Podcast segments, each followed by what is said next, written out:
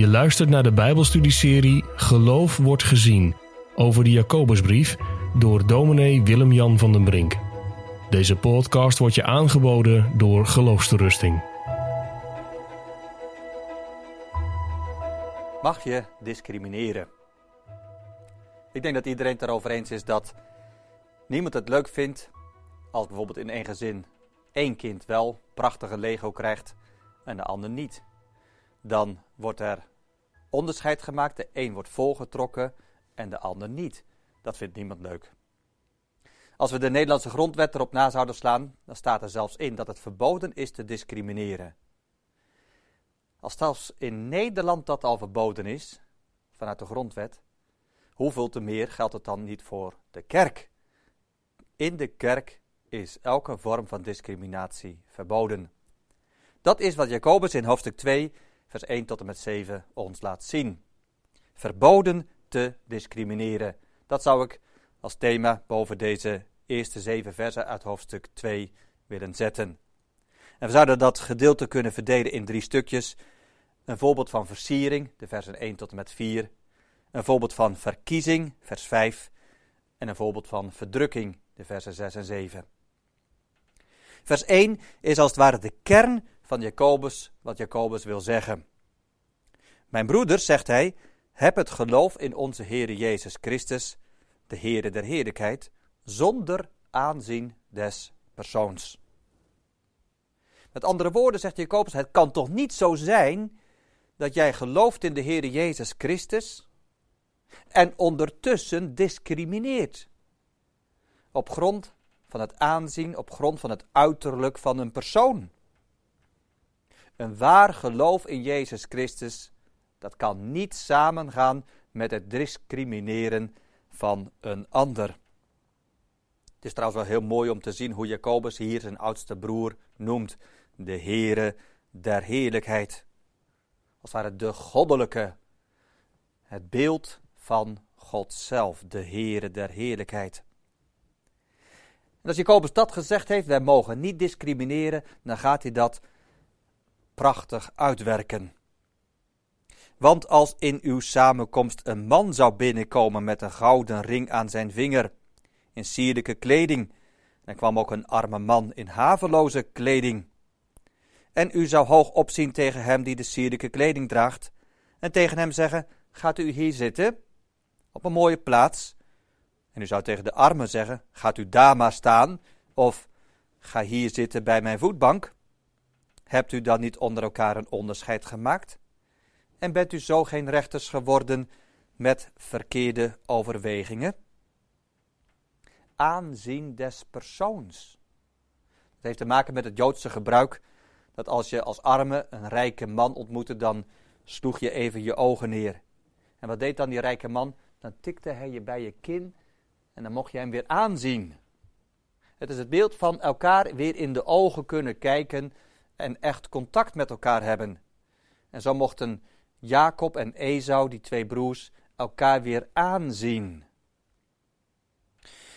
En Jacobus die gaat dus in de versen 2, 3 en 4 op een hele levendige, boeiende manier een voorbeeld geven. Net zoals Nathan dat heeft gedaan met David toen hij gezondigd had en dan dat voorbeeld gebruikt van dat schaap dat afgepakt werd door die rijke man. Jacobus geeft ons hier een levensecht voorbeeld.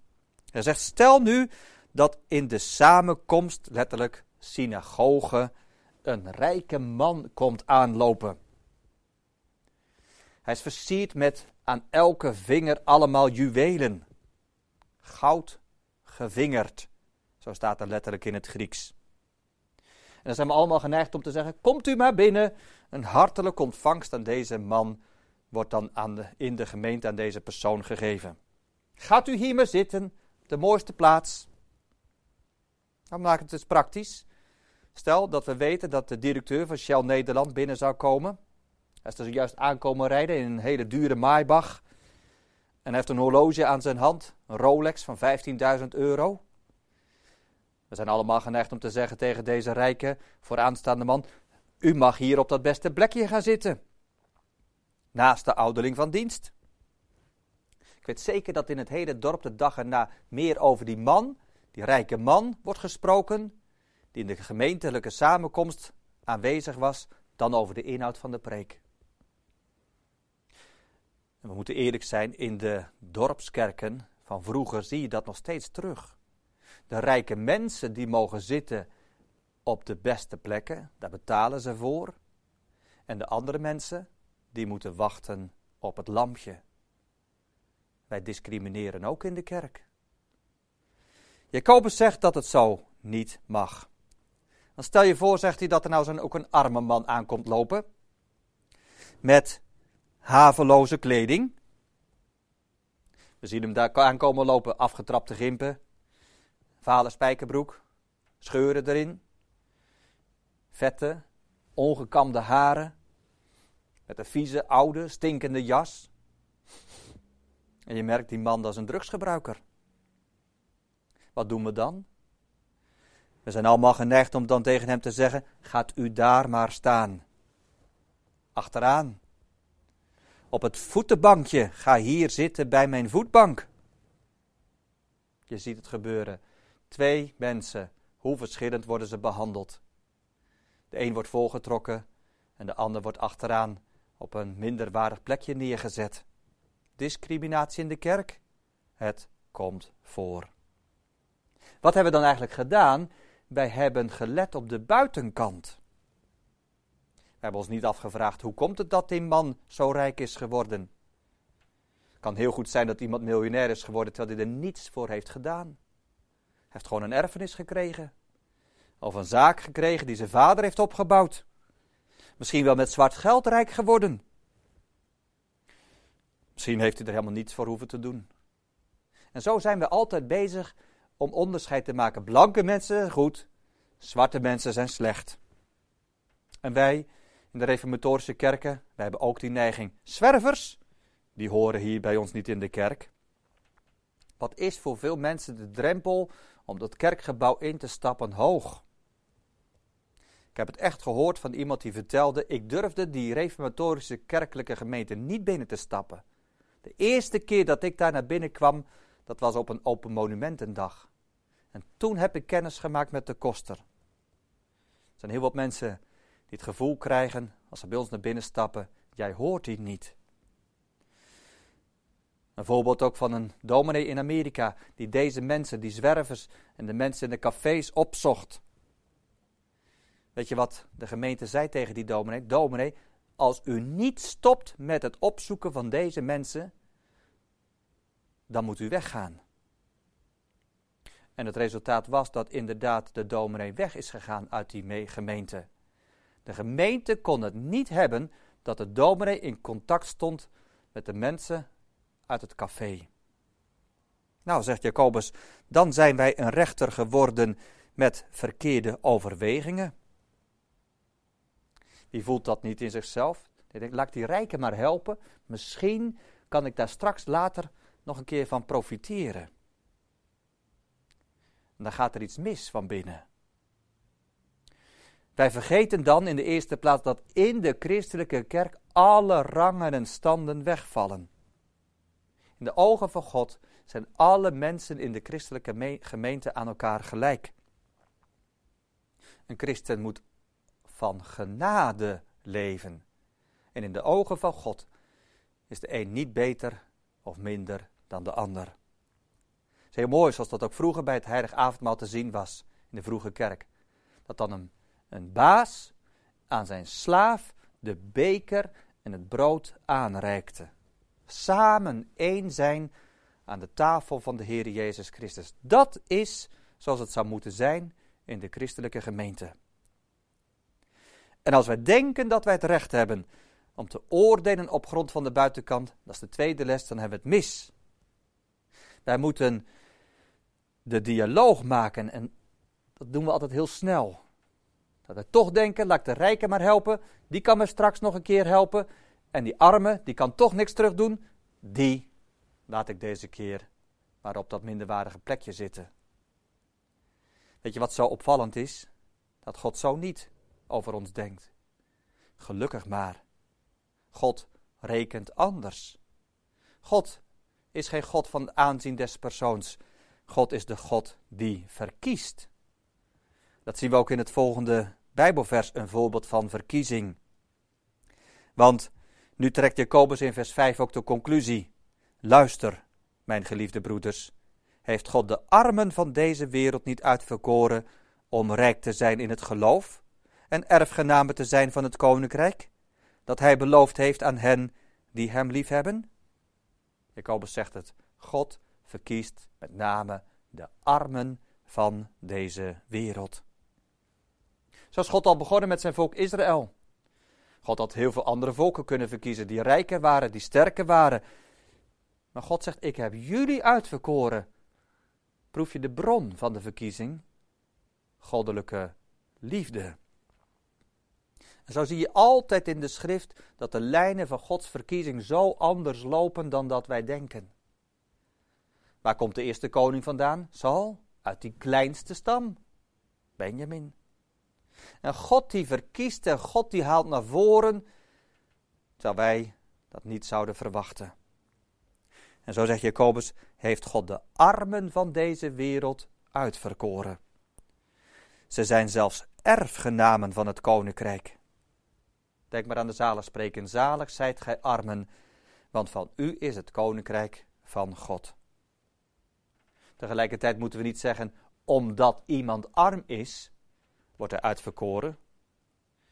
Hoe komt het dat nou juist die armen door God uitverkoren worden? Omdat de arme niets meer heeft. Een arme heeft uiteindelijk alleen maar zijn God, die nederig voor hem knielen. Heb je zo alleen zo ook nederig mogen knielen voor God? Ben je arm geworden voor God? De praktijk laat zien dat juist de rijken God niet nodig hebben. Er zijn genoeg voorbeelden te bedenken. Miljonairs die zo rijk zijn geworden, die zeggen: Ik heb God niet meer nodig. Ik red mijzelf wel. Ik kan zonder God ook net zo goed verder leven. Denk maar aan de rijke jongeling. Wat had hij veel goederen? Maar uiteindelijk wilde hij Jezus Christus niet volgen. En niet voor niets moet Paulus ons waarschuwen in de brief aan Timotheus voor de geldgierigheid. Dat is nou de wortel van alle kwaad.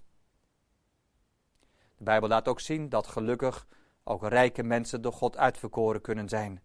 Denk maar aan Abraham, hij was zeer rijk. Denk aan Salomo, hij was zeer rijk. Vooral het Oude Testament laat ons zien dat rijkdom een zegen is die God aan rijke mensen geeft. En toch zegt Jacobus, wie hebben nou vooral God nodig? De armen, de nooddruftigen. Dat is de praktische les. Een rijke hoeft zich niet verworpen te voelen als hij mag buigen voor deze verkiezende God. De bron van Gods verkiezende liefde is voor rijk en arm gelijk. Moest denken aan de woorden uit Johannes 15, het 16e vers, waar de Heer Jezus het zegt: Gij hebt mij niet uitverkoren, maar ik heb u uitverkoren. En ik heb u gesteld dat gij zoudt heen gaan en vrucht dragen, en dat uw vrucht blijven. Verkiezing. Laat ons zien dat wij uiteindelijk niet voor Christus kiezen en voor God kiezen, maar dat God ons in Christus verkiest. God zal jou niet verkiezen omdat jij zo netjes hebt geleefd. God zal jou niet verkiezen omdat jij zo braaf bent. God verkiest enkel uit genade. En dat is wat Jacobus ons ook laat zien. Gods verkiezing gaat altijd aan het geloof vooraf. Het geloof dat God in het hart werkt, dat is een vrucht van de verkiezing. God verkiest en God roept jou. En zo mogen wij onze roeping en verkiezing vastmaken. En zo wil God ook het geloof werken. Was iemand die een keer toch wel worstelde met deze vragen: hoe zit dat nou met verkiezing en verwerping? En deze man, hij ging naar zijn dominee toe. Hij had in de Bijbel gelezen, de bekende tekst uit Romeinen 9. Jacob heb ik lief gehad en Esau heb ik gehaat. Hij zegt, dominee, hoe kan dat nou? Dat God dat zegt, Esau heb ik gehaat. En de dominee vroeg, waar zit nou voor jou de moeite in? En toen zei dit Erik, ik begrijp dat niet. Dat God Esau heeft gehaat. Dat voelt zo oneerlijk. Weet je wat die dominee zei? Ik heb zoveel moeite met dat eerste. Jacob heb ik lief gehad. Ga maar eens na, Jacob dat was een sluwe schurk. En Jacob dat was een bedrieger. En God verkiest Jacob. God verkiest overspelers. Denk maar aan David. God verkiest een Petrus, die zijn meester verlogent. Verkiezing, dat is een bron van welbehagen, van liefde. Verkiezing verbindt rijk en arm aan Christus, de spiegel van Gods verkiezing. God verkiest enkel uit genade. Als Jacobus dat heeft laten zien, dan geeft hij nog een voorbeeld van verdrukking in vers 6 en 7. U hebt daarentegen de armen schandelijk behandeld. Zijn er niet de rijken die u overweldigen en slepen juist zij u niet naar de rechtbank? Lasteren zij niet de goede naam die over u is aangeroepen? Een voorbeeld van verdrukking. Als je dat ook wereldwijd bekijkt, zie je juist dat de armen onderdrukt worden door de rijken. Ze zitten onder de knoet en onder de macht van de rijke mensen. En Jacobus werkt dat uit aan de hand van drie voorbeelden. De rijken behandelen de armen schandelijk. Hoe vaak laat de rijken het ook niet voelen richting zijn armen? Jij? Jij telt niet mee. En de arme die wordt nog wel eens beschadigd in zijn persoonlijkheid. Jij bent maar een arme sloeber. Jij mag van mij dat vuile werk doen. Daar ben je goed genoeg voor. Als je dat ook zo nagaat, dan zit daar uiteindelijk een duivelse gedachte achter. Dat de armen moeten lijden onder de rijken. Als je ook zo dat Bijbelboek Handelingen doorbladert, dan zie je dat meer dan 50 keer dat voorkomt. Dat de christenen worden geschopt en geslagen. Dat zij mishandeld worden. De rijken behandelen de armen schandelijk. Een tweede voorbeeld wat Jacobus zegt en ons geeft is: zijn het niet de rijken die u overweldigen en slepen, juist zij u niet naar de rechtbank? Voor een rijk is dat geen enkel probleem. Om die armen aan te klagen bij de rechter. Ze klagen je aan. En als de proceskosten hoog oplopen, geen probleem, wij betalen wel. een rijke, die kan een rechter omkopen. Er zijn genoeg landen in deze wereld waar de rijke mensen de rechter omkopen, zodat de uitspraak ten gunste van de rijken uitvalt. Ik moest even denken aan het voorbeeld van Togar. Een jonge man die in Oezbekistan gevangen zit, een christen. In 2010 hebben andere mensen expres in zijn huis drugs verstopt. En daarna kwam de politie een inval doen. Hij wist nergens van. Ze vonden de drugs. En zo kreeg hij tien jaar strafkamp. De rechter wilde geen recht spreken. Laten we samen ook bidden voor Togar, zodat hij deze oneerlijke straf geduldig als een christen mag dragen. Het is trouwens iets al van alle eeuwen. Al meer dan 2000 jaar geleden klaagt de profeet Amos dat de armen al voor een paar schoenen verkocht worden. Zo worden de armen mishandeld. Ze worden naar de rechtbank gesleept. het zevende vers zegt dat ook juist over die armen de goede naam gelasterd wordt. De arme, de christen. Als het goed is, draagt hij met naere de naam van zijn meester. Juist de christen, die arme, die wordt belachelijk gemaakt. Hoe komt dat? Die rijke die voelt dat dat evangelie van vrije genade hem raakt in zijn trots. Voor een rijke is het zo moeilijk om zich te identificeren, om zich gelijk te maken aan Christus, die arm is geworden. God verkiest de armen en dat raakt de rijke in zijn hoogmoed. Als een rijk iemand christen wordt, dan voelt hij, God is ook de God van mijn portemonnee. Besef jij dat? Dat als je een christen bent, dat God ook de God is van je portemonnee. En daarom kan die rijke dat niet hebben. En daarom sleept hij die armen voor de rechter. Voel je dat die rijke liever kiest voor zijn geld dan voor God? Aangrijpend. En daarom ook aan jou de vraag: heb jij Christus werkelijk lief? Als je moet zeggen nee, ik heb Christus nog niet lief gekregen. Moet ik het je eerlijk zeggen, dan ben je straat en straatarm. Hoeveel geld je ook op de bank hebt staan. Ik geef je een raad. Het is de raad van Christus. Hij zegt: Ik raad u dat ge van mij goud koopt, beproefd komende uit het vuur, opdat je rijk mag worden. Je zo de genade van Christus mag kennen, dan ben je voor eeuwig rijk.